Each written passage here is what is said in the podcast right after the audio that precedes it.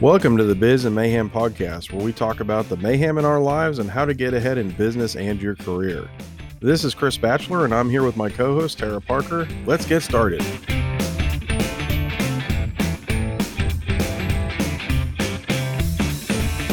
Welcome to another episode of the Biz and Mayhem podcast. How are you doing this week, Tara? I'm doing pretty- pretty good, Chris. How about you? I'm doing great. Rough start. Man, COVID brain much? You know, who doesn't have it right now? It's the only trending news that continues to haunt us day after day. Uh, you know, I just want to know, like, how long is it going to take to recover from COVID brain, or is this, you know, a permanent, permanent. confliction?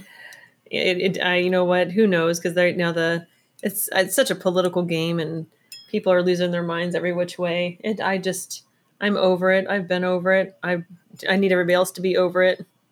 I, Just- I hear you. I, and, you know, I, I almost feel like they need to start coloring the titles of the articles. They either need to have blue titles or red titles, Yeah. or maybe like purple titles.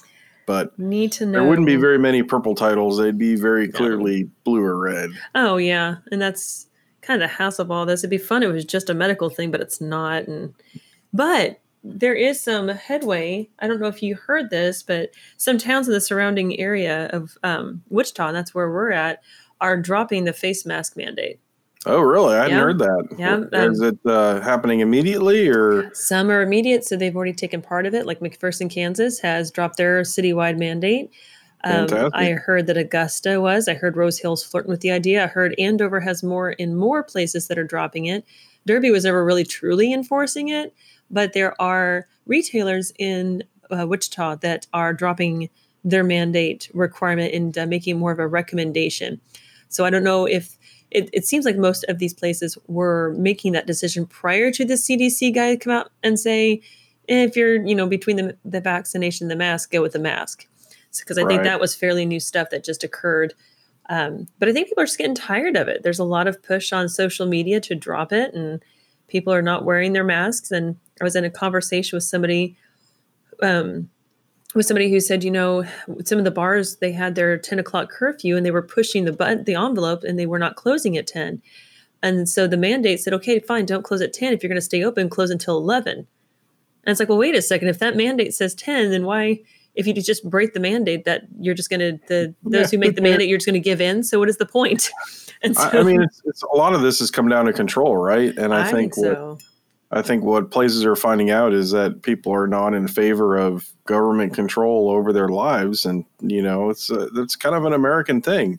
Yeah. You know, we we like the home of the free, and uh, you know, so I, I think uh, it'll be interesting to see the outcome of some of these elections because. Uh, you know, I think there's Yeah. certain people that are very vulnerable in the elections. Like, uh, you know, I know this year we don't have an election for governor, but I think uh, the Kansas governor election uh, is going to be a really interesting one to watch. You know, Oh my after this whole COVID thing, I saw earlier this week that uh, you know Governor Kelly put some information out there about the deaths that wasn't accurate, and Yeah. all sorts of uh, places, even even news outlets that have a very left bent to them, were jumping all over her for you know putting out misinformation um, Mhm. or or taking.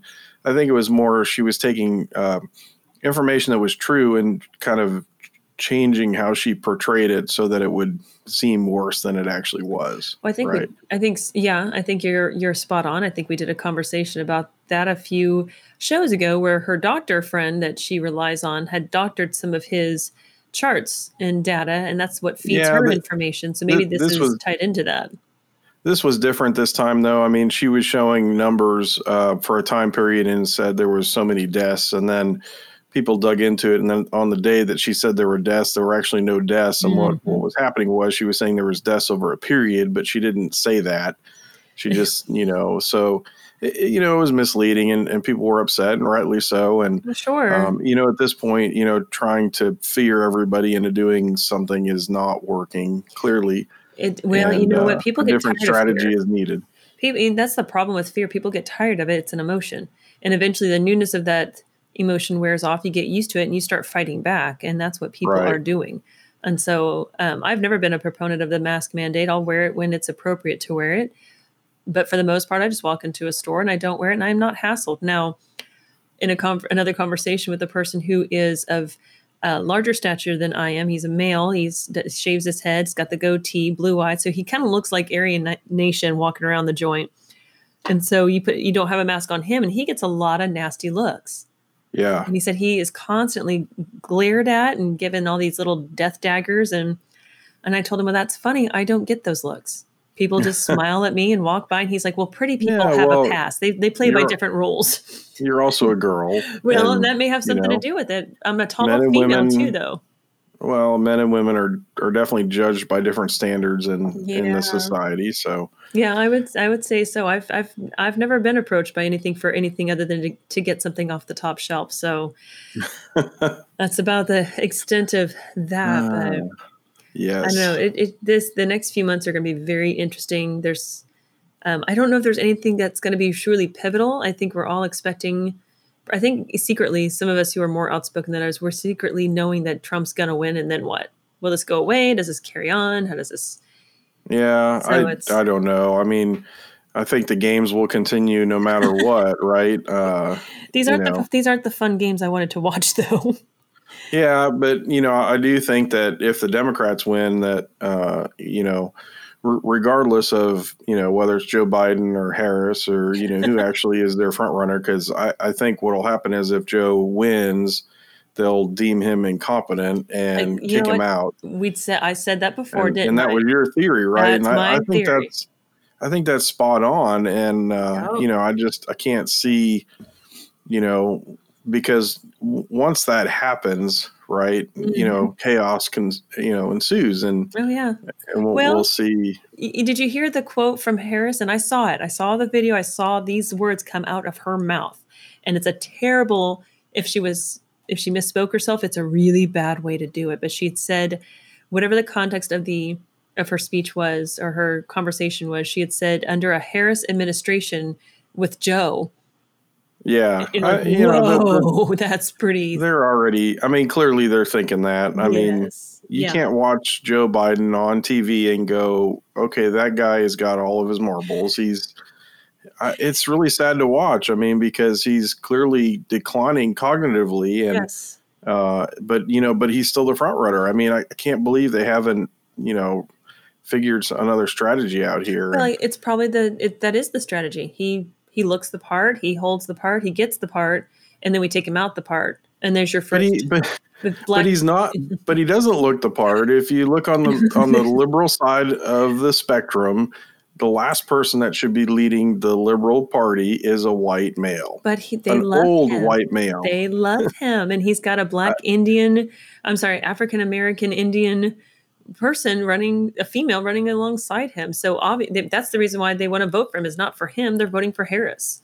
That will be yeah. why those Democrats. That'll be the reason why but, anybody votes Democrat in this coming election is they're voting for Harris, not for Biden, not for Trump. You know, but left or right aside, I mean, if you look at her numbers when she was, you know, prior to taking the the vice president uh, nomination, I mean, she didn't have the numbers, the following to no. become a front runner, so no, that's why she dropped um, out she dropped out because she had very low numbers and following. And she's never really, I mean, if you look at, you know, speeches and things like that, she's not, you know, that convincing of a, of an, you know, of a speaker. And she's not, I, I don't know. She's I, too just, emotional for me. She reminds me of an emotional woman who's pulling that, um, and I see it all the time on Facebook, and I'm going to tick off some female voters out there, and I apologize.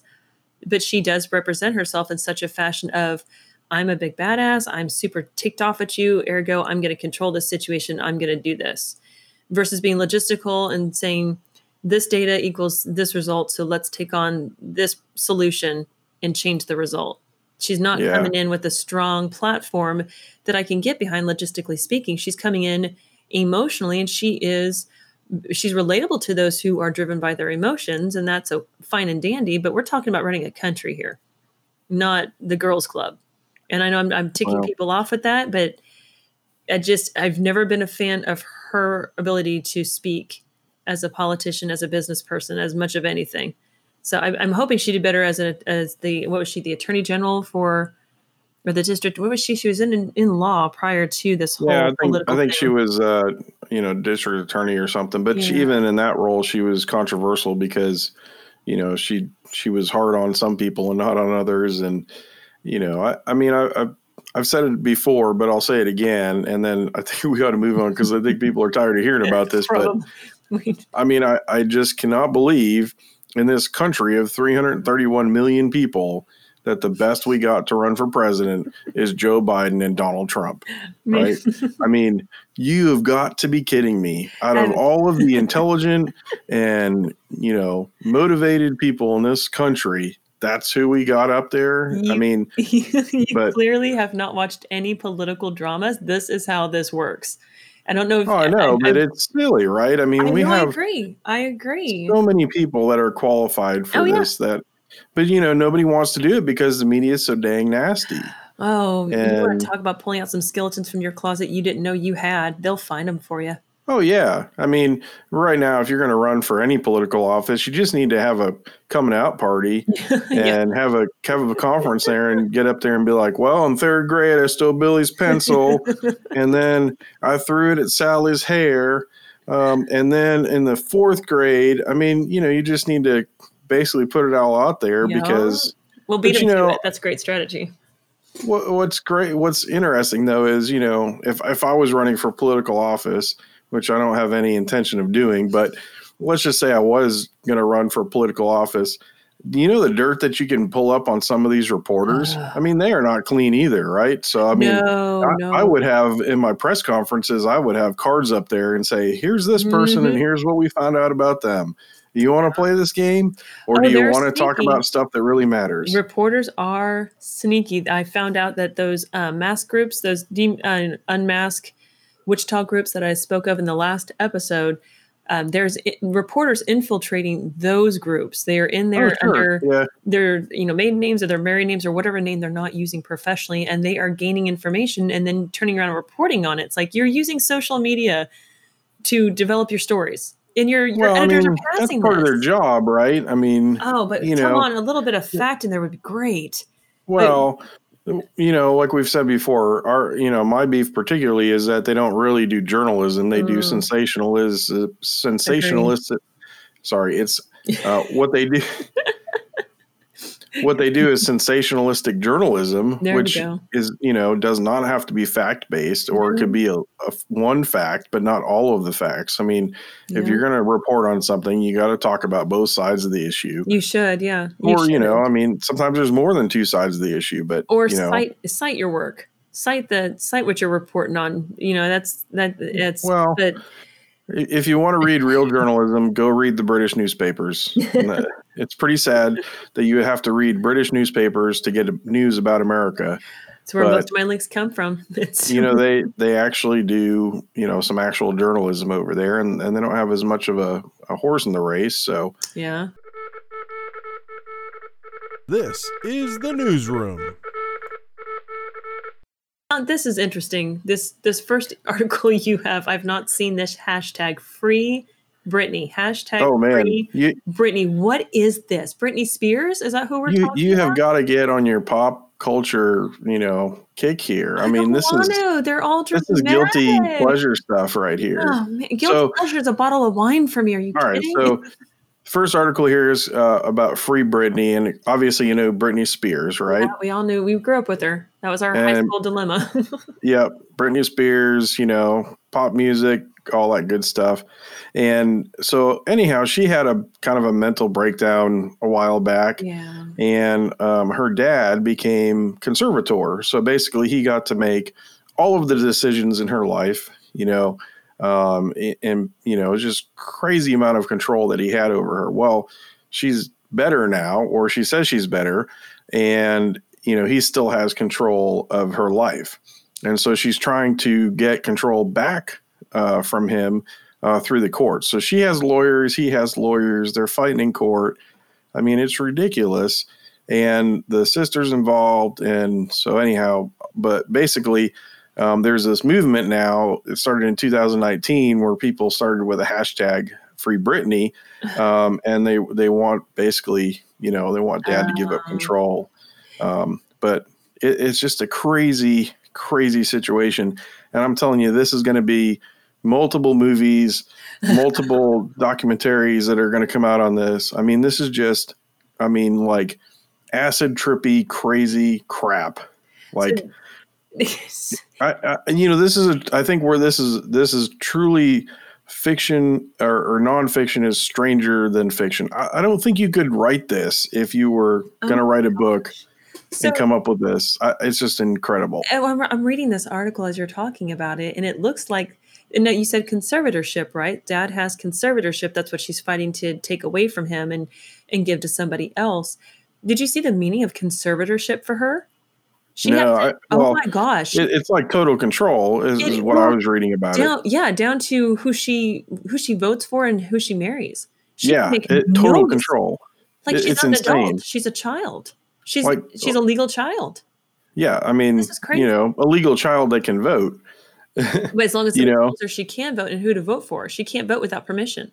Yeah, and, and who she can marry, and I mean, is this Oh is totally gosh. totally bonkers. So you, I mean, this is out there. you gotta It- wonder. I remember when she shaved her head. That was her big mental breakdown that everybody got to witness. But you have to wonder what else did she do that nobody else caught that got into this where she had to be controlled. yeah, Where- well, how, how far do you have to go down that spiral before somebody says, "Okay, I've got you. This is it." Normally, you just lock people up for that, right? You just put them in a in a home and yeah, well, but but you know, Britney is not worth anybody any money if she's locked up in a home, right? she's not worth any money. I mean, she's not doing anything. Is she still? I don't think she's performing in Vegas anymore. That was her her Right. home her home spot. But I think that gig is up, isn't it?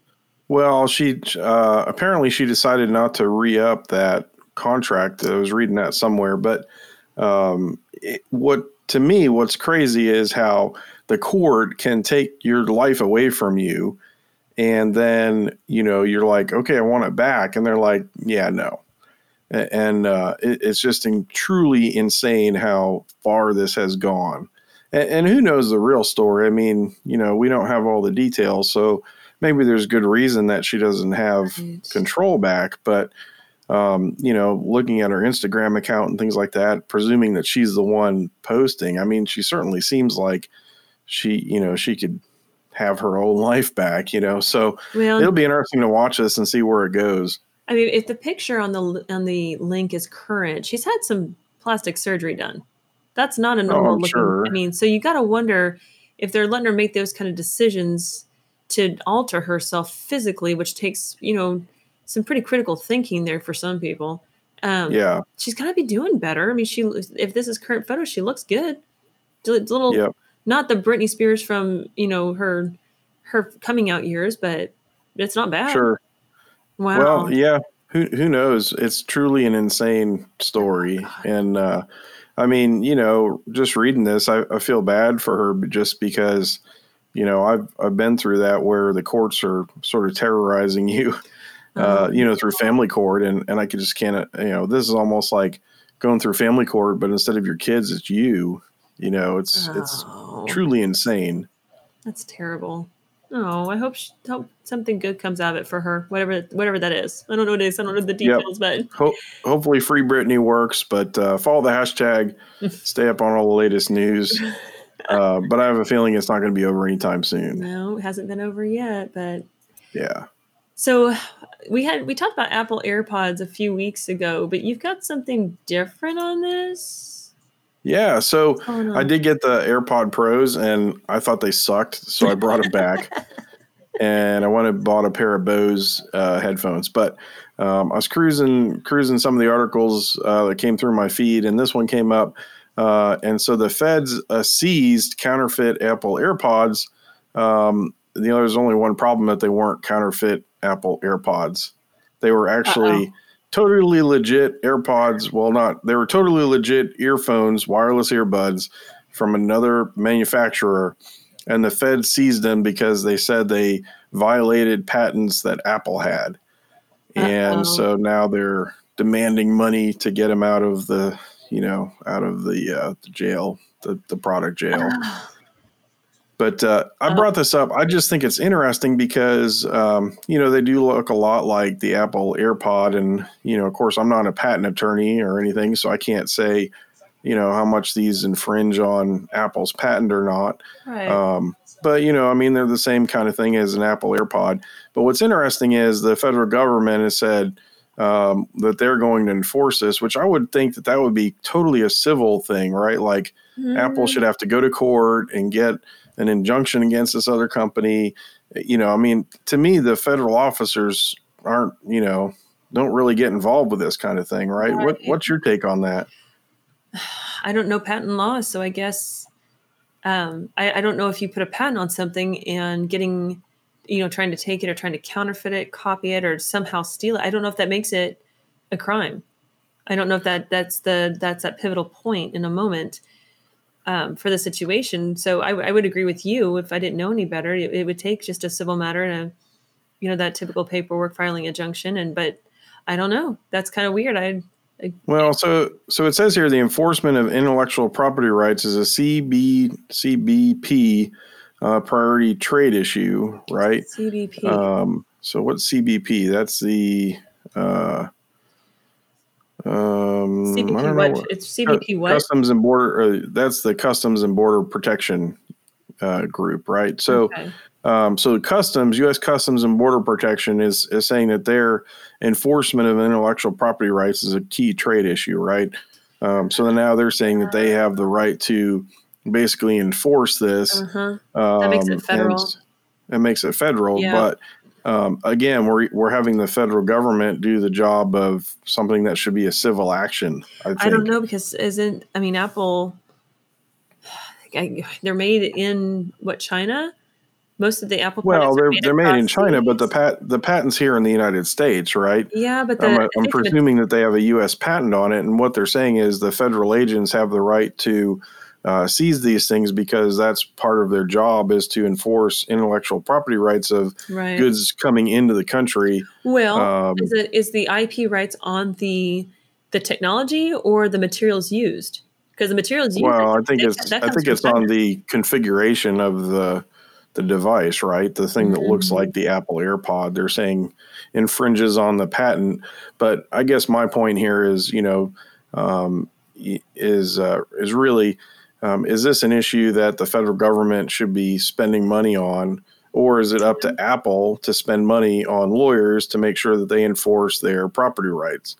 And I think it's up to Apple to spend the money on the lawyers to make sure they enforce their property rights. You would think so, but then um, how involved is the government with that kind of stuff too?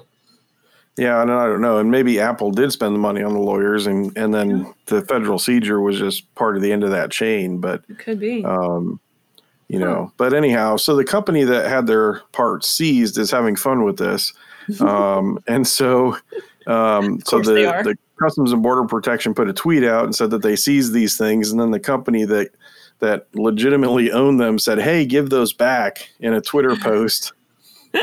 and then their then their product announcements or you know their product uh, they show their product with a a tagline of "Seize the day, seize the music." So they're they're definitely having fun with this. Uh, That's awesome. you know, obviously they didn't seize enough of these things to make the company really squirm. You know, um, That's terrific. Oh my god. so At least they're having fun Yeah. with it. They're having a good time with it. That's important. yeah, they're they're definitely having fun with it. But uh, you know, it's it's interesting. I, I'm sure there's more to this story, but oh, uh, there always? you know, I- I mean, as tech goes out there, there's going to be copycats and things like that, and and you know how much it infringes on the original, um, you know, original rights Yeah. of uh, whoever invented them is. You know, it's interesting just to see uh, how far this goes. So Yeah. Interesting stuff. yeah, so more to come on that. I think. Come. So tell Are me. Are you gonna trick or treat this year? I mean, I don't personally anymore. I gave that up when my I started getting funny looks about my height and trick or treating. But I have kids. I have a child left. I have one one lone child holding on to the Halloween trick or treat thread. So. you Um, I- mean you don't go as a Oompa Loompa? yeah, it's never a believable story. I've tried it. People just don't buy it. Six foot, four inch Oompa Loompa. Can you imagine me in heels and orange paint walking around? People would think I would be imita- imitating Uh-huh. Donald Trump. They wouldn't think Yeah. Oompa Loompa. They would think Trump. with the green hair. Oh yeah. yeah. But um, yeah, we uh, I don't know. We're thinking of actually going to a friend's house down in Stillwater to do trick or treating for a Halloween Okay. party. But uh, so Halloween party, and so um, because it's a private party, there'll be no social distancing. Um, but it won't be wild and crazy. So there's two homes conjoined. I say conjoined loosely. They are teaming up rather to do. uh, Okay. one side will be a little bit more um, open behavior type, a little more crazy Right. crowd. Yeah.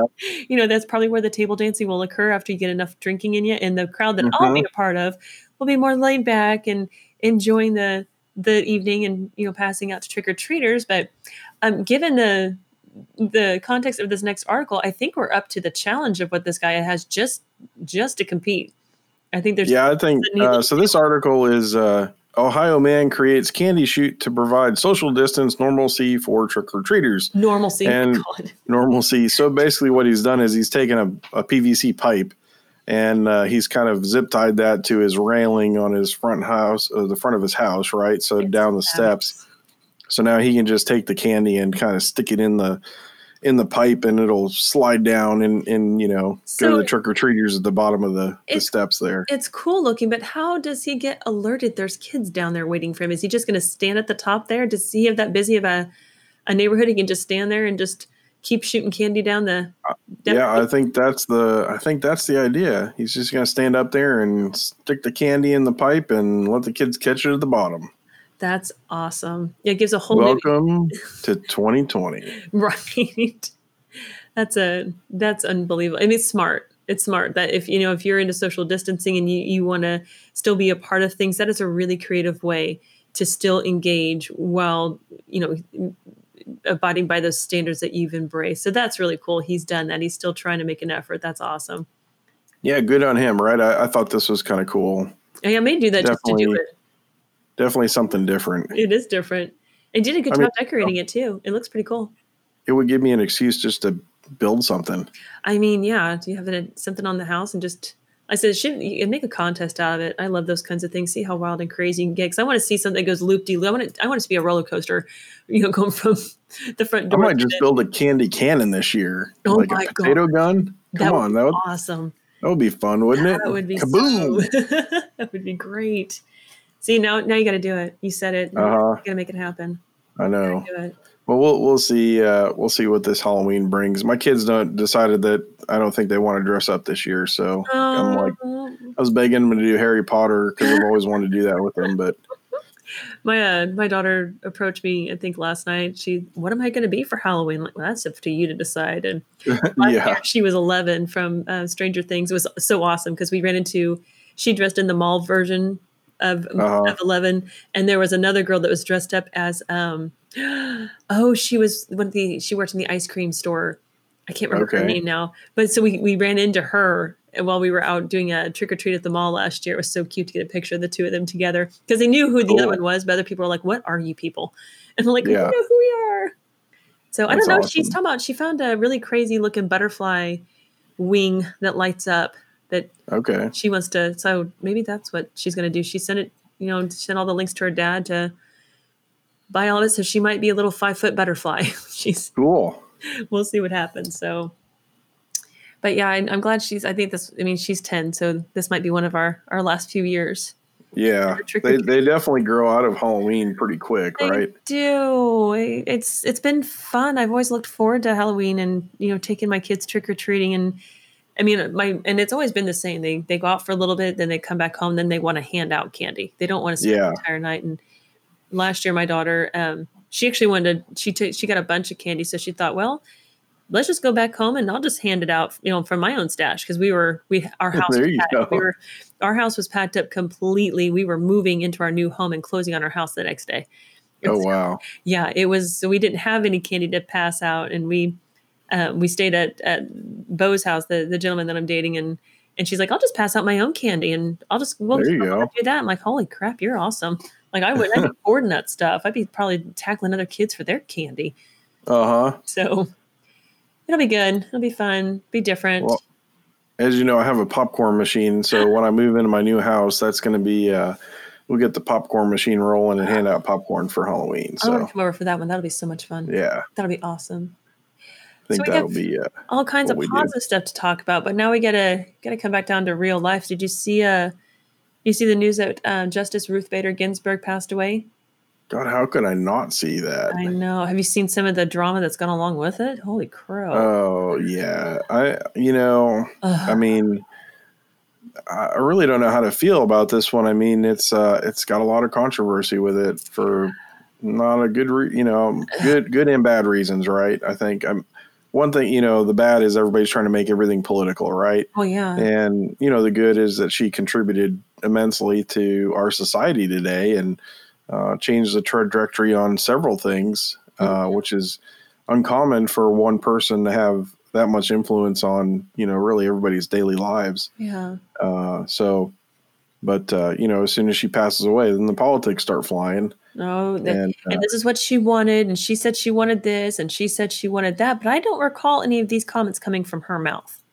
right, So it's very interesting how people start talking for the, in you know, rest in peace, all that are out there, but how people start talking for the dead and, and their wishes, and they just Right. happen to flow with the political climate. Like you gotta be kidding me! it's Oh. it's an election year. It is definitely You know, I got definitely warned, election year. I got warned by my employer. Election years are hard, and we expect some hard times, and that was just at the business level. Man, Yeah. I didn't think it would just be at every flipping level. Holy crap! No, no, it's at every level. Like, But, uh, but uh, Have, have you seen any of the movies uh, about her that have come out? There's a couple of uh, there's one I think documentary, and then there's another movie I believe. You know, I haven't yet. I'm really hard. It's it's a it's a real challenge to get me sat down to watch something. I'm always on the move, and I just because right. you know I I just don't even think to to watch anything. I've I've been in school for so long. Thank God I'm not anymore. But you know, you get in school for so long, you get out of the habit of watching TV. It's hard. It's actually hard to pick it back up because you feel, feel like you got to be doing something else. Or I find myself sitting in front of my computer screen doing nothing because that's I've been sitting in front of it for so long. So no, I've heard some really good things about the stuff that's been made on her life. hmm So it'll be interesting to see what's made after her life, considering she no longer has a say so in it. Right. That's that's what So, always gets my attention. I mean, I, I didn't know this. It says here in the article that she was on uh, on the bench for 27 years uh, on the Supreme Court, which is uh, that's a pretty long time. Yes, it is. She was a a big push for e- equal rights. hmm Um, she had a lot of. She was very consistent in her stance, and she never. She was really hard to, to my understanding, she was really hard to influence. You know, she she Right. she knew her stuff. She knew what she was talking about. She knew why she had the opinion that she did. Yeah, and it Um, it says here that she had a consistently conservative record in most cases, mhm. uh, but split in in some in some cases. Uh, this year, latest one was from the Dreamers deportation. I find that Um, interesting.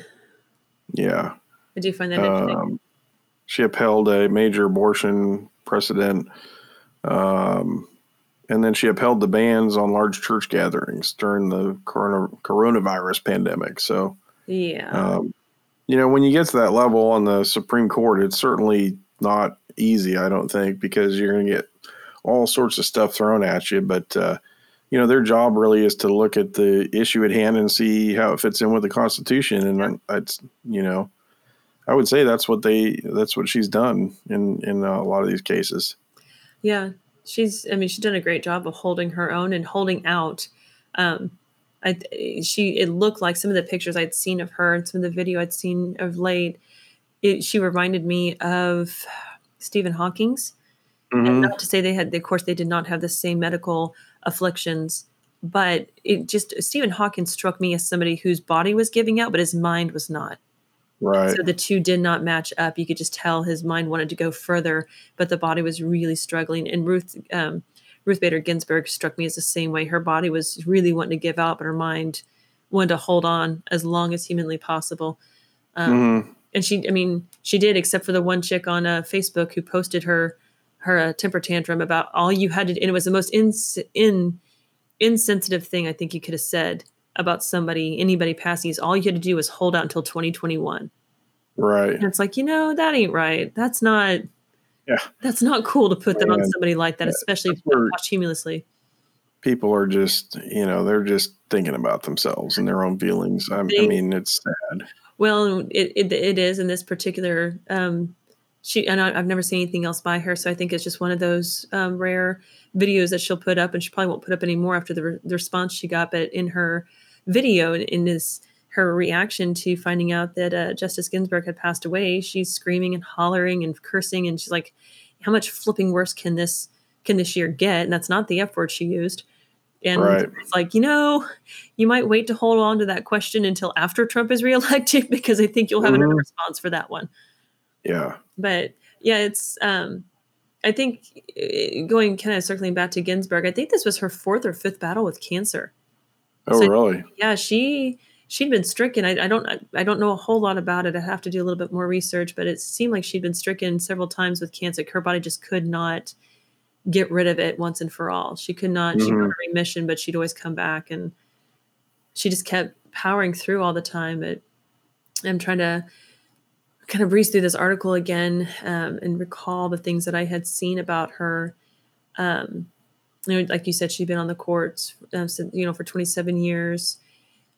Um, she wrote her first Supreme um, Supreme Court brief in the case of Reed versus Reed, and so that was uh, and it was presented to Sally Reed, um, and that's I think that's who she thought should be the executor of her son's estate instead of her ex husband. Hmm. And so just she just she was one of those women. She just knew what she wanted, and she was arguing Right. very little. So I, I, I wish I, she's one of those people. I wish it could be a fly on the wall as she was arguing cases.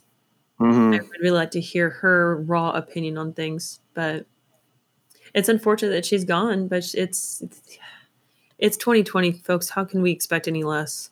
Hmm. It's just Yeah, one thing we- after another. We need a refund on 2020, but sad, sad that she passed. But you know, hopefully, um, you know, folks will will learn from her, and Not as advertised. definitely not as advertised. Big But call. uh, yeah, so definitely check this article out. It's a pretty thorough, uh, you know, look at her life and and what she did on the courts and things like that. So, uh, So do quite you- interesting.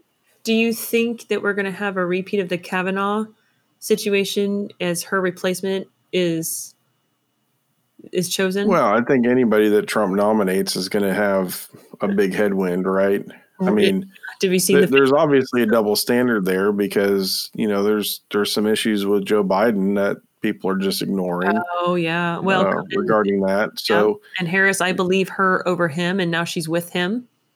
So yeah, uh, there's that's a good so point. I don't know. I I tend to think that they're going to let it go to be less of a circus this time. oh, it's hard to say that. May they may use that to take the pressure off of Joe Biden. That's typically Well, but, the strategies you know, work.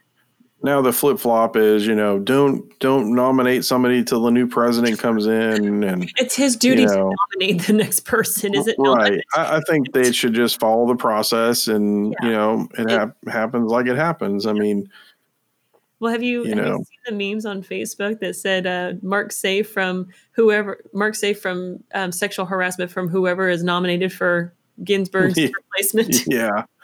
like, oh, Oh yeah. gosh, it's I I don't know. I I think uh, you know there there's probably a lot of good candidates, and we ought to just let the process happen. yeah, it, it needs to. It should be an interesting process. I guess I heard that. Uh, oh, what's his name? Cruz was one of the um, Ted Cruz. Uh, Senator Ted Cruz. Yeah, there was whispers that uh, Trump was considering him, and Cruz had- already said no, no, thank you. Right. Yeah, I can't see him being a justice. He's he he likes to be out there and loud too much. Well, yeah, but I you got to wonder too because if you're he's already seen what kind of skeletons come out of what kind of closets when you get into those situations, and for him to say nope, I'm good, it's like yeah, Well, but he's already a politician, though. I mean, I'm sure there's stuff out there about him, but yeah, I, I don't know. I, you know, the uh, of course the big fight is: do you have a conservative Supreme Court or do you have a liberal Supreme Court? And you know, I think at the end of the day, it should be fairly balanced because Yeah. that's what what brings you know the good out. If it's too far left or too far right, then it's not really doing its intended purpose. no, I agree. But We'll see what happens, but we will see what happens. It's uh, definitely going to be interesting yeah, for sure. for sure. Oh You want to talk some career workout? Let's talk career workout, shall we? Let's move Yeah. on. So, in the career workout, you've got an article here getting unstuck at work. What's this all about? So the uh, my inspiration for bringing these articles forth is I'll be talking with somebody um, pretty recently who will say something that'll catch my attention. And so, in a conversation with a um, a friend of mine, they were talking about how they were stuck at work. They can't get out. They their job is terrible. Their their benefits are not that great. The hours are awful. The leadership is one where if I'm going to work 80 hours a week, I expect you to work 80 hours a week, but you're not going to get paid for those extra hours, type of thing. And so, this this friend of mine feels very stuck at work and is looking to um, maybe go back out and, and, put themselves out on the market, but they have to be very covert about it because if their employer finds out, you know, it could cause more problems than it solves. And so it got me to thinking, it's like, God, how many other people feel stuck at work? Because I have felt stuck at work, like I was never going to get out of this dead end job. Not this, gen- not my current job, just in previous jobs, I have felt like I would never get out. And I don't know if you've been there too, Chris, but I think everybody has been. I think mm-hmm. that's just part of our professional careers. And so I went looking for articles, and it, I always end up back at the muse.com. This they've got a lot of great information. I like how they present their their articles and how they're written. And so I thought this this offered five really great reasons to uh, realize you're stuck and and to start strategizing ways to get out. And so the first the first sign that you know you're in a job where you're stuck is that you think everybody else is better than you. And that's mm-hmm. really a mental thing there when you start it's it's your self-confidence. So when your job starts eating away at your confidence, and not just your professional confidence, but your personal confidence, you're probably in the wrong position. Yeah. And so it's probably time to um, to look outside that that box. And if you can't go to your boss or your employer and say, "Hey, I'd, I'd like a different position with the company," it's definitely time to start looking outside the company. So yeah, I mean, so I was going to ask you: Would you say it's a different position or a different company? It really depends. A change. It, it really depends. In my, I mean, I've been in the workforce for 20, 25 years now. And I have learned that if my company's values, their their core mission and core vision statement, if it doesn't align somewhere with my personal values and morals, then I probably can't work for them. And I need mm-hmm. to see mm-hmm. that in the culture too. And so there's been times where I've wanted to look to other parts of the company because the company was fine, but where I was at was going nowhere but there's also been companies where it was just too small for me to move anywhere or i had the wrong people with the right influences you know and i, I just need to get out of the the corporate culture altogether and so that's you got to do some soul searching there to figure out what makes the best sense is it large enough so you can move around or is it small enough you need to move out yeah and so that's and if you if you kind of get to the point of everybody in the company is better than i am no matter the size of the company it's definitely some self-reflection too you need to be taking a look at before you make that move. But so that's one of the reasons you know you're in the wrong place at the at the wrong time. Mm-hmm. Um, the second reason is you think it's tough out there. Um, so this is I don't know if you saw this at all, Chris, but there are it, it is tough out there. There's a lot of different things that are taking place, and so you got to kind of realize just because it's tough at your work, it doesn't mean it's not tough somewhere else. And yeah. so it's the, we can get into that mindset of, of my job is awful, my company is horrible, I need to move out. But it's 2020, which is God never thought we'd say this, but it's it's 2020. It's the year of the COVID. It's the year of the politicians. It's the year of the year of hate, really. And so, what may be going on at your with your employer may be going on somewhere else too. And yeah, so the grass is not always greener. Correct. And it usually isn't greener. And if it is greener, it's Remember, fertilized with bullshit. Yes, you got to be very careful as to what that green is green with. know know that color of green. Could be painted too. It, may be, not even be green. It could be be painted. It could be fake. Could be turf. Could be just you know. Could be plastic. You just never know. So you got to be very. you have to be very um, you, have, you have to be willing to look at different perspectives and talk with other people and find out what their organizations are going through. Just because it's bad at yours, it doesn't mean it's great everywhere else. Everybody's yeah. struggling, everybody's having a hard time. And so you, you got to keep that in mind. And it's hard to when you have, you know, something as awful as this year has been, it's really hard to not make it personal because it's yeah. really not, this is, this year's not personal folks, no matter where you're at.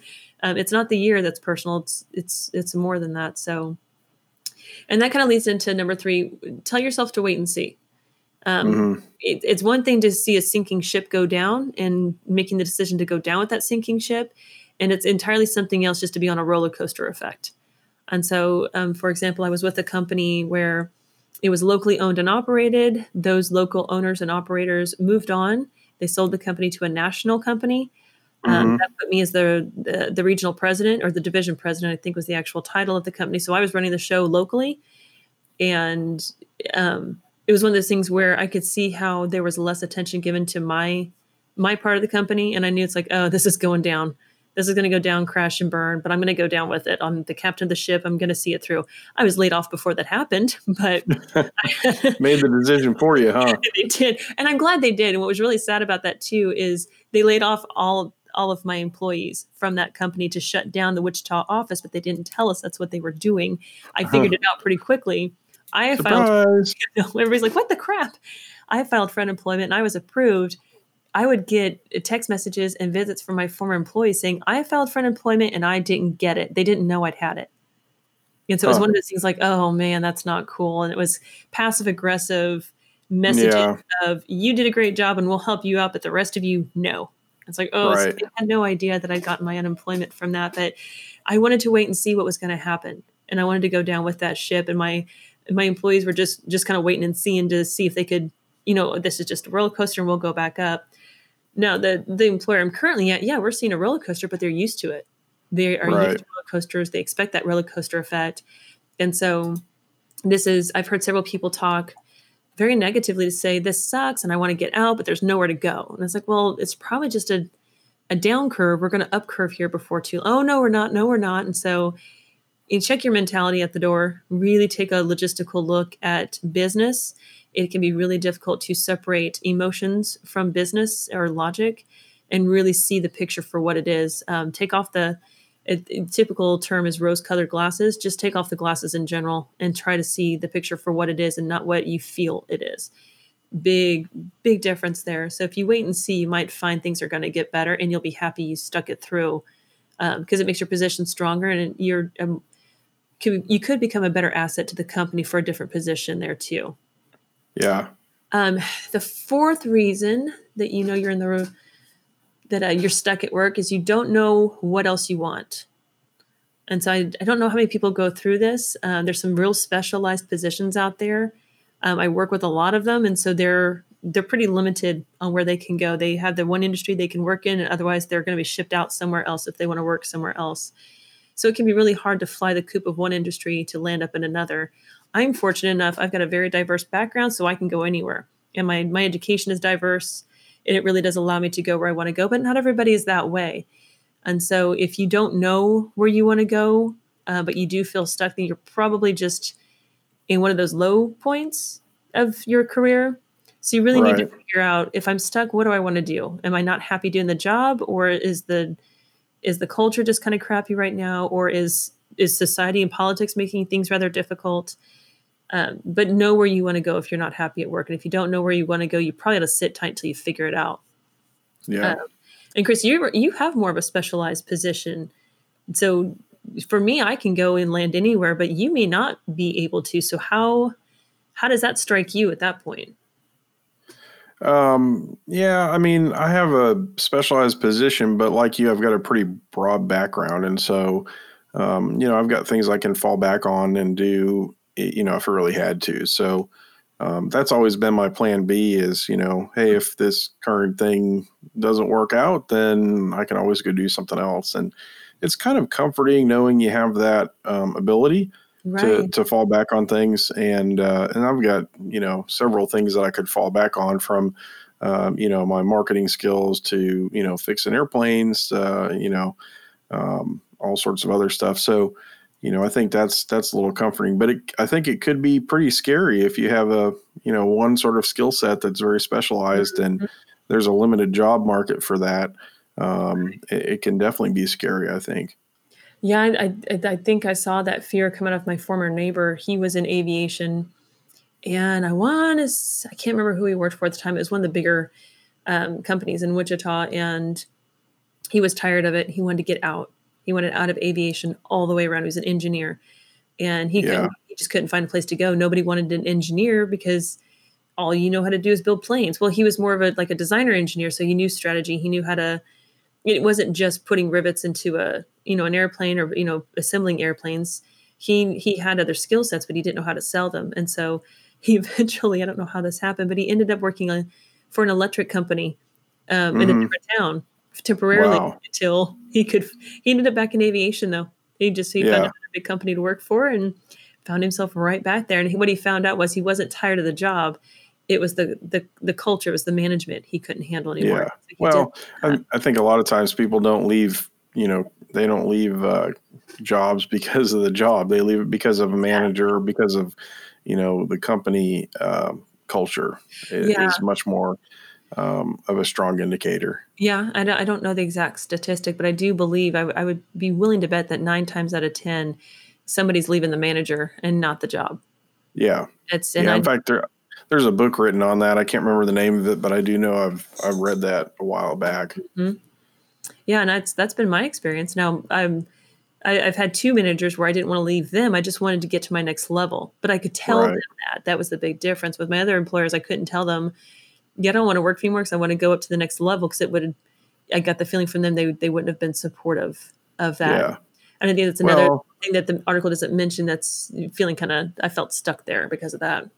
I mean, a good manager is going to want you to grow in your career. I mean, it's it's pretty selfish of somebody to say, "I don't want you to leave because it's going to cause me some pain and grief because I'm going to find somebody to replace you." Right? Right. Uh, right. you know, well, I think that's pretty selfish. If that's if that's what your manager's doing, they're not a very good manager. And if if you're listening to the podcast and you're a manager and you have that attitude, you need to knock that crap off, or you need to get the hell out of management. Uh, you know what? I'll, I'll just say that. Yes, exactly. Please step off the management role and find somebody else who wants to see that staff grow. I've seen one manager, he actually said these words, and I've seen other people act these words out. But this particular manager with my former employer, he wasn't my manager, but it, um, he was one of my colleagues. And he said uh, he was losing one of his best team members. And I was like, hey, I'm sorry to see him go. And he's like, you know, it's, it's bittersweet to see him go. But the fact he's moving up to the next level says something about my management skills. Yeah. I was like, that's Yeah. stellar. That's exactly right. It does speak a lot about you. And so, um, yeah, if you've, it's just like you said, if you're a manager and you've got a, I don't want you to leave me attitude, get out the role. You're in the wrong role and you, you're not building your people up and you really need to be able to do that. But that's the kind of management I've had is, it's, you know, especially during the interview process is, you know, where you want to be at in five years. You're like, do I answer still working for you or do I answer, you know, in the position Yeah. I really want? Like, is this a trick question? So change the wording of that question too while you're at it. Don't make people feel like they're locked in at the interview process either. Just throwing that out there. But, um, I think I've only had one interview where somebody asked me, "Where do you want to be at in five years?" And I told them, they're like, "That's awesome. Let's see you get there." I'm like, what did you say? Mhm. What? Yeah. What? What? Like for reals? Can I just let me? I'm going to perch outside your office until you hire me. I'm now. A, I'm. Your, I'm your new stalker. Hello. So I always hate that question in an interview. You know, where do you see yourself in five years? Like, And, and you know, I mean, when I first started my career, I I thought I had it all planned out. I had it all. You know, I'm going to go here and do this. I'm going to do that. And you know, reality, none of that's come true. It's all you know, it looked like a bowl of spaghetti versus a straight line. That's you awesome. know, and so when somebody asks me that, it's kind of like, come on, dude, what are you going to be doing in five years? You know, I mean, everybody's goal is to go into work, not work as hard. You know, you want to work the least amount to make the most amount of money, to have the least amount of grief and the least amount of stress for the most amount of money. I mean, come on, everybody has the same goals. It's it's kind of a silly question, you know. yeah, I've, mean, I want to come to work and make the biggest paycheck possible with the least amount of hassle. That's everybody's goal, period. Right? When you get right down to it, when you cut through all the cheddar, that's really what everybody's goal is.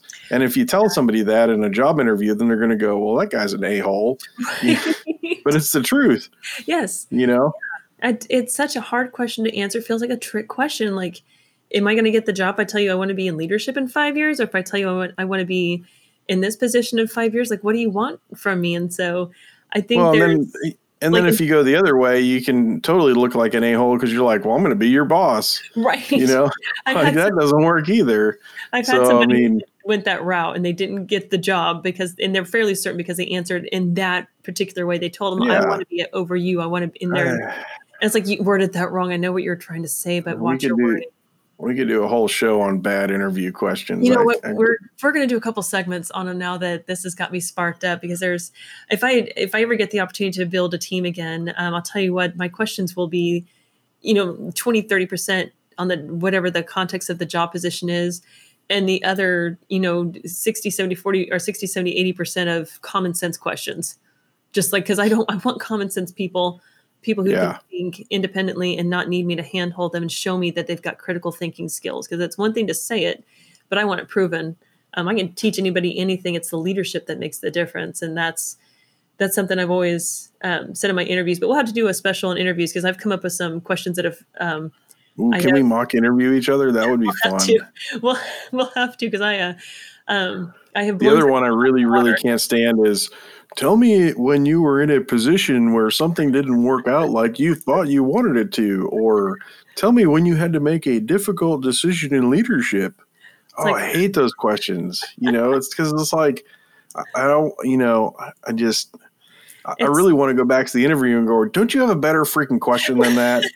Come on, you, you know, ask me something relevant here. Because Well, like, really, do you- how I handled something five years ago is not how I'm going to handle it today. And Well, do you do you really want to hear a sob story? I mean, come How, on. how do you double check that unless it's from the same company, a position within the same company? How do you double check that? Y- You know, maybe there's a business out there. We should just write up like some canned answers to interviews, and then we can just sell them. And then you can I- have your little cheat card and be like, "Well, I've asked card some- number fifty-six, it I've. I have asked some questions in my interviews, and it's as of the last five or seven years where I've blown the interviewer away. And when I got hired for the job, I was offered the job, and I'll ask them, "Why did you hire me?" And they're- will tell me it was that, that specific mind blowing question that caught them off guard because it made it just made me stand out. It made it made them think Yeah. of me, and that was that's always the goal is to sell yourself so you're the only thing they think of. And so I figured out. I'll, well, I said we'll have to do a show on it, or at least a couple of segments. So I found the strategy that works every time, and Well, it's just good. Tell me the secret. Because you know, when I'm in those interviews, I really want to ask them. Tell me about a time that you really screwed an employee over, and tell me how did you make it better up? You know, how did you make it up to them, you know or what? did though? they leave? honestly that those are the questions that are mind-blowing because they're not expecting to be put on the spot I mean, and come because on. they have to sell themselves to you at that point like okay well i screwed up here as a manager and this is how i screwed up even further by trying the solution. And so i learned this or Right. I, lear- I learned to do something so i had the right solution so those are those kind of questions that seem very disrespectful and very much like you're taking control of it. Absolutely. Those are the ones i ask. And so we're, we're gonna now we've hopefully we got some interest sparked from our, our listeners. We'll have to do a show on it because it's pretty it's insane how much they interviewers love those questions. Because if you if you've done interviews chris what would you do if you were asked that would you answer honestly or you'd be like uh-uh you're out of here like how do you how would you approach that You And what know, you I, think? I think it all depends on the context of the situation and you know if I've known the people or not and all that kind of stuff. But I, Yeah. you know, I, I just you can always tell when you're in an interview, interview and uh, and there's like this forced questioning, right? Because they feel like they have to ask you questions, and instead of having a nice organic conversation, you have this kind of very Mhm. robotic, you know. Tell me when you were mad, you know, like those oh, are the ones i fail at but i try to come on. I'll insert my personality, and that's where I usually lose at as those robotic. Well- ones, and my personality doesn't fit into a robotic atmosphere at all. Yeah. And, and what really kind of torques me off is when, you know, like I had a job interview where I knew everybody in the room. I knew Mhm. them all really well, and they still asked a bunch of dumb questions. And I'm like, you have known me for like at least a couple of years now. Like, if you can't answer that question about me, what am I doing in the interview chair? Right. Like, yeah. You know, I mean, you're just wonder. asking me questions to ask questions. That's got to make you wonder what's the motivation of the interview then. If Well, they know you they're yeah, I mean, those, those robotic we know- questions. We know what happens all the time is they knew who they want for a candidate and they've got to interview like three people to meet the HR rules, right? And then Right. you know, so No, and I've been a part of that. I, I've been snuck, and I say snuck in. That's not the right term to use, but I have been one of those people where, Terry, I want you for this job, but I have to follow the rules. But I'm going to try to. And what's funny though is I'm not in, in the, the particular company that this occurred with. I was not the only person. They said that was a common occurrence. Yeah, was like, what? Holy, you guys are meant, meant to this. They're like, oh yeah, we we know what we want. We find the skill set on purpose, but we got to follow the criteria. You got to follow the protocol. That way, it, it, you cover your butt that way. And it's like, well, I'll be darned. Politics are everywhere. I want yeah, to. politics are are gonna- everywhere. I want to work from home now for myself. So do we have a last point on this article Yes. here? Do we I know I'm did blabbing we on already here. talk about it? I can't remember. It's been so long ago. It's, it's no, it's it's the last reason is that you feel like you have to prove yourself. So that's when you feel like you have to prove yourself, you're stepping outside of your personality zone, in my opinion. Um, when you feel like you have to go above and beyond, because that's a sense that that's a that's a type of desperation. When you have to feel like you prove yourself to somebody, you shouldn't have to feel like you prove yourself. You just do you, you use your skill set, you do the work. But when you're at that point of, I, I need to show them who I am, I got to go above and beyond. I have to do this, I have to do that. Um, I know somebody in my current employee employment that does this. They go way out of way out of bounds to Oh prove yeah, I've, to everybody. I've met somebody like this too, and it's it's like, oh man, just give it up. Yeah, you know, I mean, well, they're not brown. you're still employed.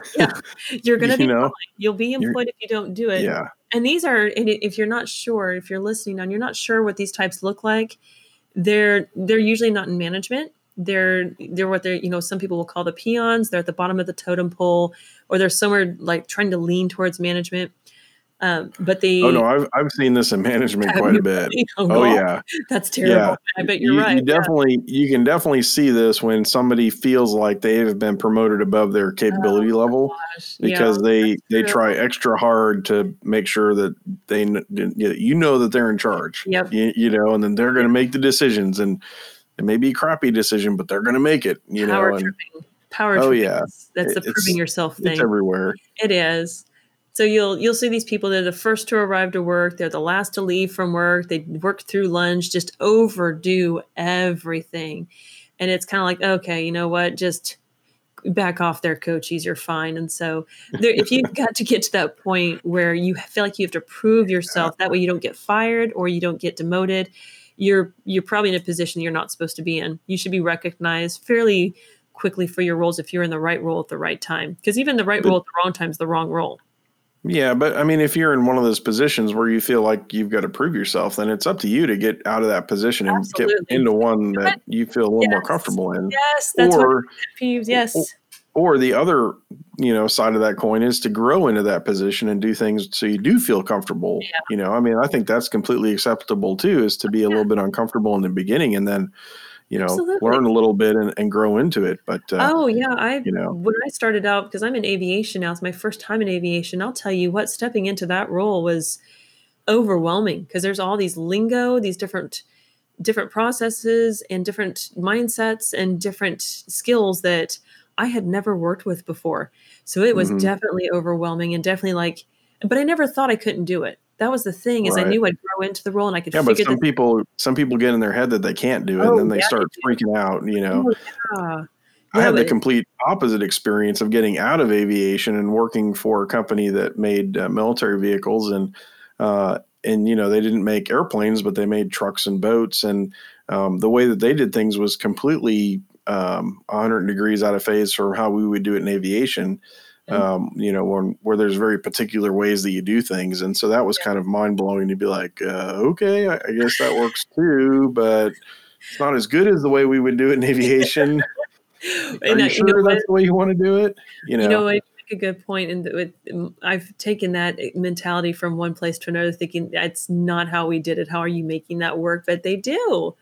They, but they can always do better too. That's the thing is, can always do better. So, um, but yeah, if you feel like you have to prove yourself, um, then you probably are in a sense of feeling entrapped where you're at, and you really do need to look at another role. And just as you said, Chris, and I'm glad you said it, you really are in charge of your professional destiny whatever that means. And we may have a plan, just like you said, and that plan's not going, um, it's not being executed, it's not happening, it's not manifesting. And if that's the case, it probably wasn't the right plan, or you probably didn't have the right goals for yourself. So you got to be honest with yourself and the goals that you want to accomplish and the the places you want to be at. So that's Yeah.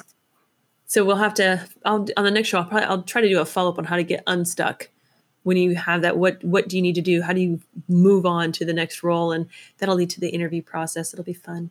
So much Mhm. fun. Yes. Good. Career fail of the week. I, I have not seen this. Things to not say when good things happen. So, are, are you telling me to this? We shouldn't be Debbie Downer? Is that uh, you remember Debbie Downer from Saturday Night Live? So no, I never Always talking about. came from, but I didn't know that was a real thing. Have you seen that? You haven't seen No. Debbie Downer? No, I need to go see it now. Um, I will. Oh, have you have to go watch I'm it. gonna watch it now. I And didn't she- it was a thing. She ends. She ends everything with like and feline AIDS or Oh. you know whatever. It was like wah wah. Oh my gosh, that's funny. No, I, that's I didn't. I'm gonna look that up now. But no, so um, the career fails. The idea of the career fail is to find somebody who has made a really bad step in their particular field, right? Their particular role. Right. And so this particular article is former NSC spokesman on Pelosi calling Trump's Arab Israel deal a COVID distraction, sour grapes. And so, so as you probably Say that 20 times fast. right, and so you probably heard about um, the peace deal that Trump um, was able to successfully complete with the uh, with um, oh, it's the Arab Israel peace deal, right? Yeah, so he brokered this deal that Yes. Obama tried for eight years to get Yes. done and couldn't get done, right? And so now he's he's got this done, and it's a pretty big deal. I think it's uh, you know, it's it's something that a lot of people have been working on for a long time, and and it looks like now they have a solution to it. And Yes. um, you know, we we we have some good news here, and the uh, you know the Speaker of the House Pelosi is you know Oh, kind of poo pooing it, right? she stepped into it. Yeah, she wanted to. She wanted to throw the proverbial poo in the pan, in the fan and see how it splattered, and I think it came back in her face. And so when she's being interviewed by, I think it was a Fox News guy. Uh, what is his name? I said his name. His name is what is his name? Oh, uh, they didn't say his name in here. Michael Anton. There it is. Right. And so there is an interview with him, and they're talking about how Pelosi just downgraded this deal, and they they show it was a video, so it's not as though this is hearsay, like somebody heard her say it. She's on national news outlets saying this very thing, and I'm going to quote it from the article, and I heard her say it. And in, in, ta- in asking her about her response to this this deal that Trump brokered, she says, "quote Good for him to have a distraction on a day when the numbers of people who are affected and the numbers of people that are dying from this virus only increases. Well, it increases every day because that's how That's how that's how viruses work. So it's like, did you honestly just say that out loud? Like, did you not think your filter should have caught that one before? So um, Michael Anton said that it definitely sounds like sour grapes coming from Nancy Pelosi, and it does. I totally agree. It does sound really negative, as you pointed out. Obama's administration tried for two terms to get this deal done, and they could Yeah. not do it. In fact, there's a lot of um, there's a lot of conversation going on in social media about how the Obama administration just threw pa- pallets of cash trying to get this deal completed versus actually trying to broker the deal. They tried to buy the deal is kind of what is that's not Mhm. what's being stated, but that's kind of the message in between the lines is they tried to buy it off and they couldn't make it happen. Millions upon millions of dollars. Trump comes in with his attitude that most people don't like, but is effective, and he got the deal done. Yeah, I mean, there's no question that Trump can, you know, he can negotiate. He's Oh, he's yeah. really good at that. He's, I mean, he's done that his whole entire life, and he he knows all the tricks, and you know, he's he's just really really good at that. In fact, Yep. you know, if he was ever not president, it would be smart of any president to go have him come back and broker deals. You know, I mean, well, who else that's just what he's really good at. he's a no nonsense guy. Yeah, he has said some really dumb things in the past, and um, and a lot of people are surprised that I'm a Trump supporter, and I'm fine to say it out loud. I'm not saying I appreciate his rhetoric. He's the worst speaker I've ever heard in my life, unless he's following the script to a T. Um, normally, his um, his State of the Union speeches are great. I do enjoy those. So, but he's literally following it letter for letter. He's not yeah, I mean, it's scripted. Right, totally scripted. Now he's been scripted other things, and I know his speechwriters are like, please stop ad libbing. For the love of St. Croix, just stop talking. Just do what I told you to say. Or do as I say, whatever. I can't speak. Yeah, but I, I think the, the story here is that, uh, and you know, it would be interesting to go back and analyze Pelosi's comments on Trump and Yeah. find if she's ever said anything positive about him. You know, that's a good Because point. I- I, don't I would- so. Venture that the answer to that's going to be no. I, I think, you know, it's going to be. I mean, like I said before, he could, he could friggin' cure cancer, Mhm. and people would be like, "Well, he's taking people's right to die away." I mean, I'm telling you, he, No, he could he could literally figure out a cure to a cancer and save people from dying, and the left would be like, no, the, those people wanted to die because they had cancer. I mean, I just, Yeah. I, you know, it just, God, just try to be happy for what the man is doing. He's actually done a lot of what he said he was going to do. Amazingly enough, because I was, yeah, I was skeptical of of his promises, and I thought, here we go, another politician, several more promises. None of this crap is going to happen, but let's go for it. And he's done it. He's Mhm. done a really good job. Now, again, he probably needs to stop speaking just altogether. yeah, The microphone and the phone away from the man, and things. Everybody will be happy. But he has the same right as everybody else does. It's the uh, um, freedom of speech. Don't always care for what he says. And I've had somebody ask me about my opinions of some of the things he has said in the past. Is specific to women because being female, I get asked that a lot, and it's like it doesn't bother me because things that he says about women aren't true about me, and he's probably had some females that have responded to that positively. Right. And so you gotta you gotta keep th- it's there's some critical thinking that is necessary with our president, sadly enough. Um, but I would like for him to get off social media. That's the one thing that I think Obama started that I would like to just throat punch him for is getting on the social media. And because no, I don't. There should never be any time that a president should have enough enough time to sit there and get on social media. Um, it's one thing for a representative to say Trump says, but for him to look like he's doing it firsthand, or for Obama to have done it firsthand, no, I don't agree with that at all. But yeah, and Pelosi just definitely represented herself and her party and her um, constituents very poorly. In yeah, that. no, no surprise there, right? I mean, probably newsflash: Pelosi says something bad about Trump. Wow, wow. we move on. Touche. I mean, but in fairness, I mean, I don't think Trump said much positive about Pelosi either. But. Well, but you know what? I, I unfortunately, I think Trump is one of those where you cast the stone, he's going to cast it back. So I don't think. Oh yeah, started. This. I mean, that's that's totally the New York. That's completely the West. You know, East. Sorry, East Coast New York attitude. Oh, I mean, that's, that's why you said I grew up out there. I mean, I grew up in that. That that Boston, New York. I mean, that's that's the one thing that Boston and New York has in common, right? I mean, you tell you me, know, I've not been out there yet. That's I, I think that you know. Boston and New York, and you know, Bostonians and New Yorkers kind of hate each other. Typically, there's a big rivalry between you know baseball and all that kind of stuff. But I think the one thing that would that would unite them is that they very much have that attitude of uh, you know, hey, I'm gonna be nice to you until you're not nice to me, and then I'm gonna you know once you know i'm gonna do it right back to you. So that's a, that's a midwest uh, thing too. That's if the good old boys club is as long as you're nice to me i'll be nice to you but you screw around with me. And the strategy to re, to retaliate is a little bit different but the mentality is all the same. Yeah. But i, I think definitely the uh, uh, going on the offensive is much more of an East Coast thing. I don't, I don't really see that here in the Midwest. Of uh, here, it's a lot more of a passive aggressive type of uh, thing. Out there, it's very overt.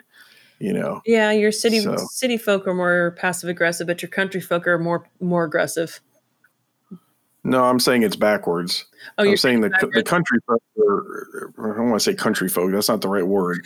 The, the, what I've seen here in the Midwest is that it's much more passive aggressive than it is on the East Coast. I see you know, saying. It's, I mean, in the East Coast, you can say, you know, the, the, old Italian joke is like, hey, don't take this the wrong way. Like you can say anything to anybody as long as you preference it. Like, hey, don't no take this the wrong way. No offense, but I've, right. I tell all my clients once you say anything you say up until the but makes it means nothing. Once you say the but, it's yeah, it's what after the, it's after the but that makes the most sense. Mm-hmm. Mm-hmm. oh my goodness. Yeah. Good times. Good job, Pelosi. That's how you fail at work. Right mm-hmm. there. Keep your mouth shut. And just.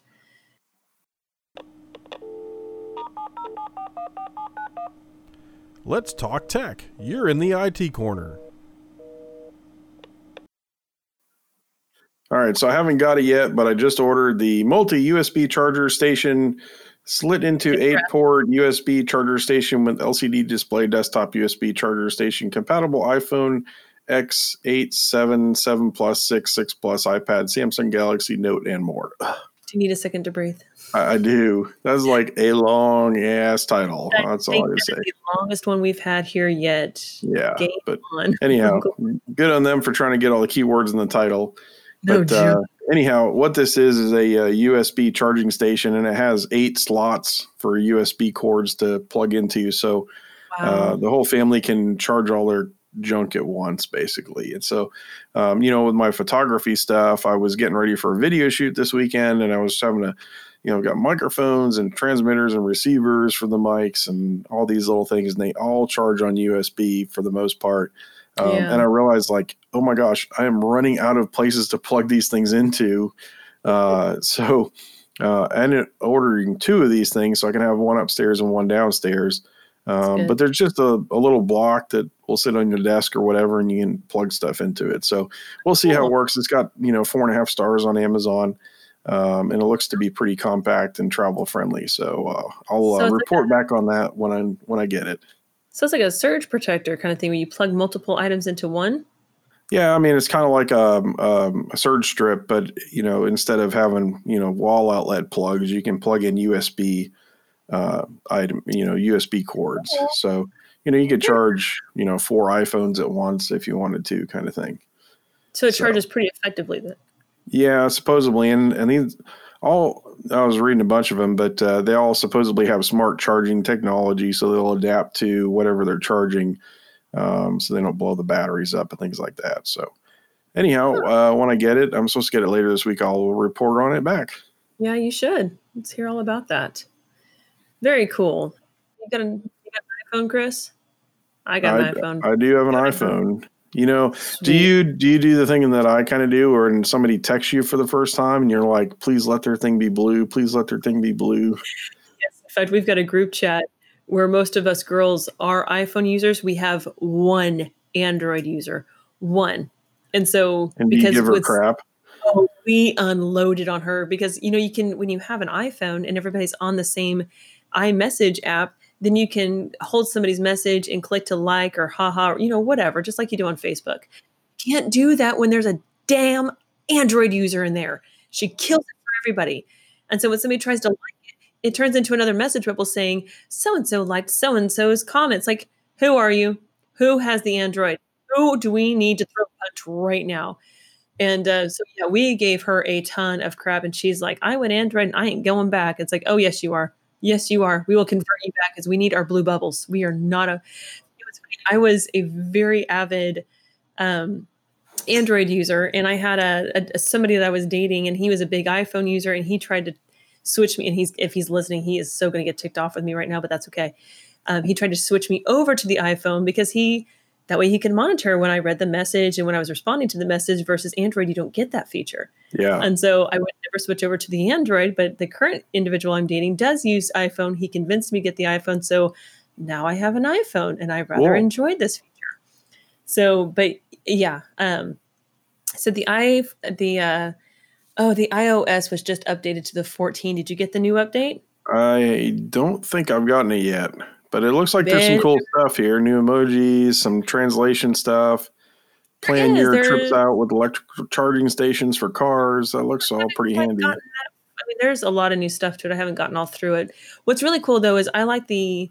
So I, I- the if you're an Android user, you got spoiled because you could have just a plain blank home screen, or you could use the home screen to put apps on.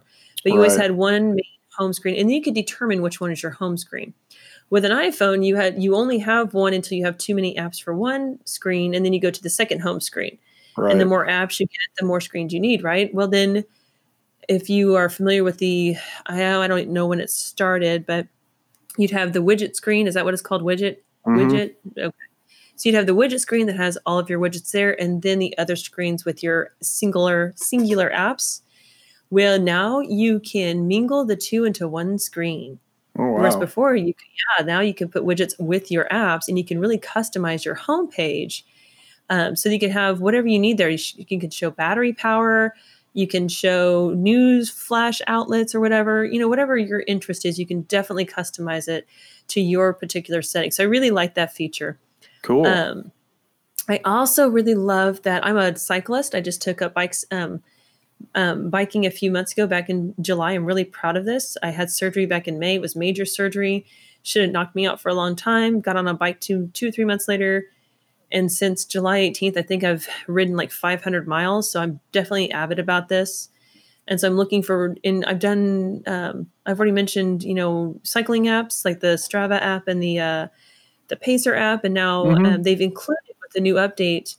Um, you know, it's like um, oh, kind of like where they can it'll it'll trace you where you're going, so you can turn on your little Apple Apple Maps. I think is what it is. Is what they have Right. now. hmm And turn that on so it can track you where you're going when you're out riding around something like that.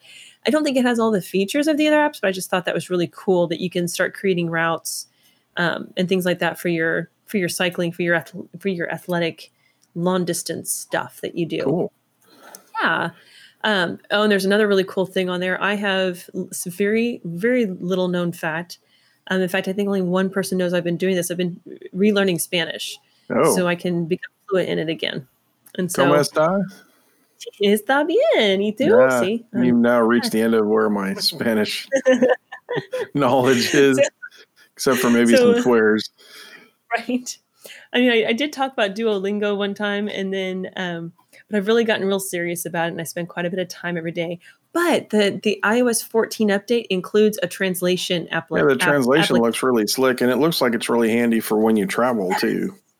and that's what it is so you've seen that there's that little um came out a few years ago it was this little device that came out and you could be anywhere and you could have somebody from a different language speak into this device and it would translate to whatever language you needed to translate Yeah. to right and it's the same thing just an app on the iphone That's cool. It is awesome. And it's pretty accurate. I tested it out and it's really cool.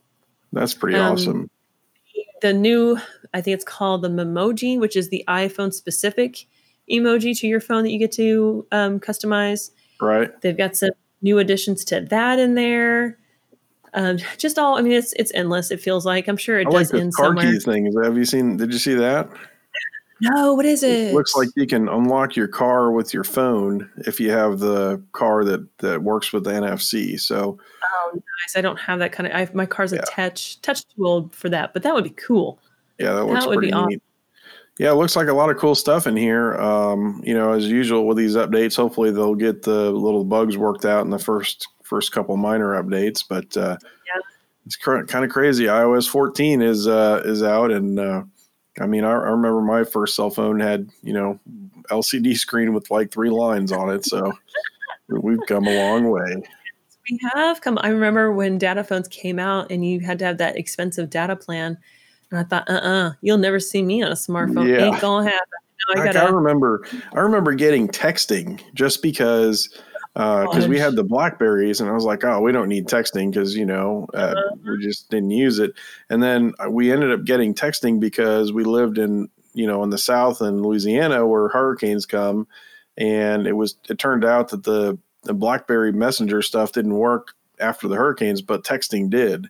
So we turned that on as kind of a safety thing, uh, and uh, it's it's kind of a, interesting. But Oh, yeah, funny. it's it's definitely come a long way. And speaking of come along, uh, and speaking of coming a long way, should we talk about your media pick Welcome to Media Madness. here? Media. Oh, maybe. so, Your, your non-media media pick? it's non-media. So um, we've been um, we've we've had the show for a little bit now. I I mean, a few months, and we're still building on it and still kind of kind of pushing it through. And so I got a text from you the the other day that said Alexa will play our podcast. I'm like, Alexa doesn't play podcasts because I've tried. I had tried in the past. I've tried, hey, Alexa, play the Biz and Mayhem podcast, the Biz and Mayhem show. And and she's like, sorry, don't know that one. I'm like, well, you're you're a heifer, so there. you just made a whole bunch of devices go into Oh, I know because people do that crap to me all the time. So you're welcome. I'm happy now. So when you We may have to bleep that one out in post. no, keep it. That'll be fun because it'll keep playing us over and over again. So I, uh, when I got the message that uh, Alexa was playing our podcast, and you could play podcasts from there, I went to my Alexa and I was like, "Hey, you know, Alexa, play the Biz and Mayhem podcast." And at first she's like, "Hmm, sorry, don't know that one." I'm like, "No, no, yes, you do, you do." So I enunciated a little bit, and before you know it, we were playing on my Alexa. Alexia, play the Biz and Mayhem podcast. yes, exactly. Exactly. So I thought that was really, really cool that the um, Alexa is now playing your favorite podcast, including your, you know, the Biz and Mayhem podcast. And so it's uh, it's kind of nice to have that playing in the background and just kind of working about because I do a lot of work in the house and, you know, cleaning or sitting around or whatever the hell it is I do at my house. And I like to have background noise and I'll listen to my background noise because I know when it's off. My kids try to be funny. Yeah. Will be like, "Hey Alexa, stop," and all of a sudden, like, "What happened? What's going on?" And I'll check Alexa. I'm like, Alexa, is the internet still working? She's like, yes, but I was told to stop. No, you are not stopping. So I thought this was really, really cool. It's very exciting um, to see this. yeah, that's kind of fun. It is. Yeah, I got a, a random email from Amazon Music and said we're now playing podcasts and your podcast is listed. And I was like, oh, that's cool. So and then cool. send it over to you and you try it out and I guess it works because I don't have any Alexias or Alexas or Oh, whatever. See, I I I wouldn't don't I would I would not have an Alexa either, but um Bo um for my Christmas gift last year because I bought my house in November, he had already pre- he knew I was buying my house, so he went ahead and bought my Christmas gift which was an Alexa. And so ah, I, I opened you ordered you a lady in the tube, huh? he did. He certainly did. And he knows that that that little heifer and I don't get along at his house because he'll say something and she'll listen. I will say something and it's almost as though she's been programmed to not listen to me. And so I will Oh. constantly be ignored or told, I don't know that one. I was like, listen here, you little whore. Yes, you do. You know what that is. Now do it. And so he bought me my first Alexa. And it is a it's like a tattoo. It's a little addictive. You get your first one and you Uh-huh. want one in other rooms. And so I do have one upstairs in my my main Alexa. She is in the kitchen because that's where she started at. So that's where she resides. Um, she was too close to the stove. She, she got a little greasy at first, but she's been relocated in the kitchen. My second the Echo Dot is the second hand. So you get the tall Alexa and you start getting the Echo Dots, right? And then Right. the first Echo Dot is upstairs, um, sitting by my fireplace in my living room, and my my next Echo Dot is downstairs. So the great thing about that, the reason I got the one downstairs, is because when I'm upstairs and I'm cooking dinner, I will tell Alexa to drop in on the basement, and so she'll open Mm. the speaker down there. And I'll be, and I'll tell my son, "Hey, dinner in five minutes." He's okay because he'll, you know, whatever he's doing, he'll stop and get ready to come upstairs. So that's really, really cool. Now, I will jack with my kids because you can control Alexa through an app on your phone. So you don't even have to be home. I have been somewhere in Wichita and with my home being in Derby, I have pulled up my Alexa app and started, and this is awful of me, but it's so funny. I have started blaring Bohemian Rhapsody by Queen at home on full sound, full blast when I'm not home, when my kids are home. And they're like, what the crap is that? And it just, Have they they even watched Wayne's World? Do they even know? I have I've shown them the clip from Wayne's World so that they get the the reference. Yes, I've shown it all to them so they understand what's going on. So they're like, "God dang it, mom!" And so I'll I'll watch it because you can watch the app and see when it's been turned off because it'll show you that the it's Uh-huh. pause is what it looks like, and I'll just hit play again, and she'll start playing again. so it'll be a little tug of war That's mean. so fun. I love it. Um, but you can, it's, it's, it, you, want- once you get one, you want it everywhere. And so, uh, I'm eventually I'll have one out in my garage and one that can go, I'll have a portable one for going out to my deck during the, the nicer times outside. But yeah, don't get the first one unless you're prepared to, to settle that addiction because it's going to happen. To dive, to dive into it. Yeah. Well, speaking of Bohemian Rhapsody and Wayne's World, I have a lead into that. And uh, my media madness is a um, documentary called Too Funny to Fail. what is this? And, uh, you know, well, Dana Carvey played um, Wayne, right? Or no, he played Garth in Wayne's World, right? Yeah. Yeah. He did.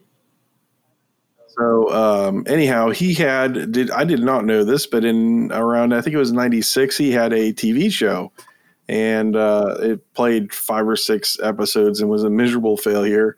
Um, but this this um, you know this basically talks about you know how that failed because they had some brilliant comedy writers and uh, um, they actually had some really uh, good comedians that were very early in their career, um, like Colbert and uh, um, oh, who's the other guy that's uh, um, was on Anchorman? He played the he played the the the weather guy on the Anchorman. Will Ferrell? Steve Carell. Oh yeah. You're asking the wrong person.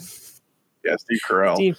So anyhow, uh, a lot, a lot of really good comedians, and uh, Louis C.K. was involved with the, all this. He was one of the writers, and anyhow, it failed miserably. And so, uh, it- you know, it's an hour and a half, but uh, it really goes into detail on it. It was really quite fascinating how uh, some really talented people can miss the mark on, you know, what the audience is, and come up with some pretty crazy stuff that's funny for some people, but not for you know who their audience is, and so then it failed. Yes, I, I've seen that. Yeah. Oh my gosh, that's funny. I didn't realize he was doing that. Too funny But, to uh, fail. I, highly, highly recommended, and you know it's kind of hard to watch him and not see you know Garth from Wayne's Yes, World. You know, that's my issue with Dana Carvey. It's hard to see him anywhere and not see Garth. I You know, how Yeah, he's such a talented guy, though. He's he's Yeah. really really funny. Oh, I love his stand up. Uh, I love his stand up stuff. He definitely uh, off the wall on some of this Yes. stuff. So that's awesome. How'd you find that? uh, I think I was just thumbing around on Hulu, and uh, you know I like watching these kind of off the wall, you know, real life stuff. You know, I I uh, yeah, I kind of uh, look for that sort of thing. Maybe so you'll have to that's where me it when you're doing that so I can catch up with you because I'm terrible about it. There's a few of them out there, There that are. I just that are kind of crazy. I mean, I've got Roku and Netflix and everything else on a smart TV, but you know, I'm just kind of just wander off. Just Yep. the most organized version of, ADD that you can find, I suppose. I don't know. Yeah. Well, you want to bring us home? yeah, so thanks for listening to this episode of the Biz and Mayhem podcast. If you like the episode, show us a little love by posting a review on iTunes and don't forget to send us a few bucks on Patreon or PayPal. We'll love you forever because making this podcast, it really isn't free. To get the show notes for this episode, head over to bizandmayhem.com. That's B I Z A N D M A Y H E M.com and look for season one, episode 14. You can subscribe to the show on iTunes or wherever you get your podcasts. And until next time, have fun in the mayhem.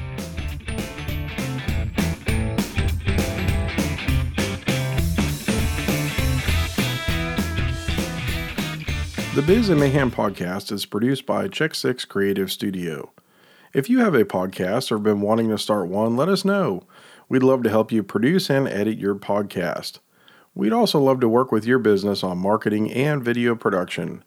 Visit us on the web at check6studio.com. That's C H E C K S I X S T U D I O.com. Let us know you heard about us on the Biz and Mayhem podcast.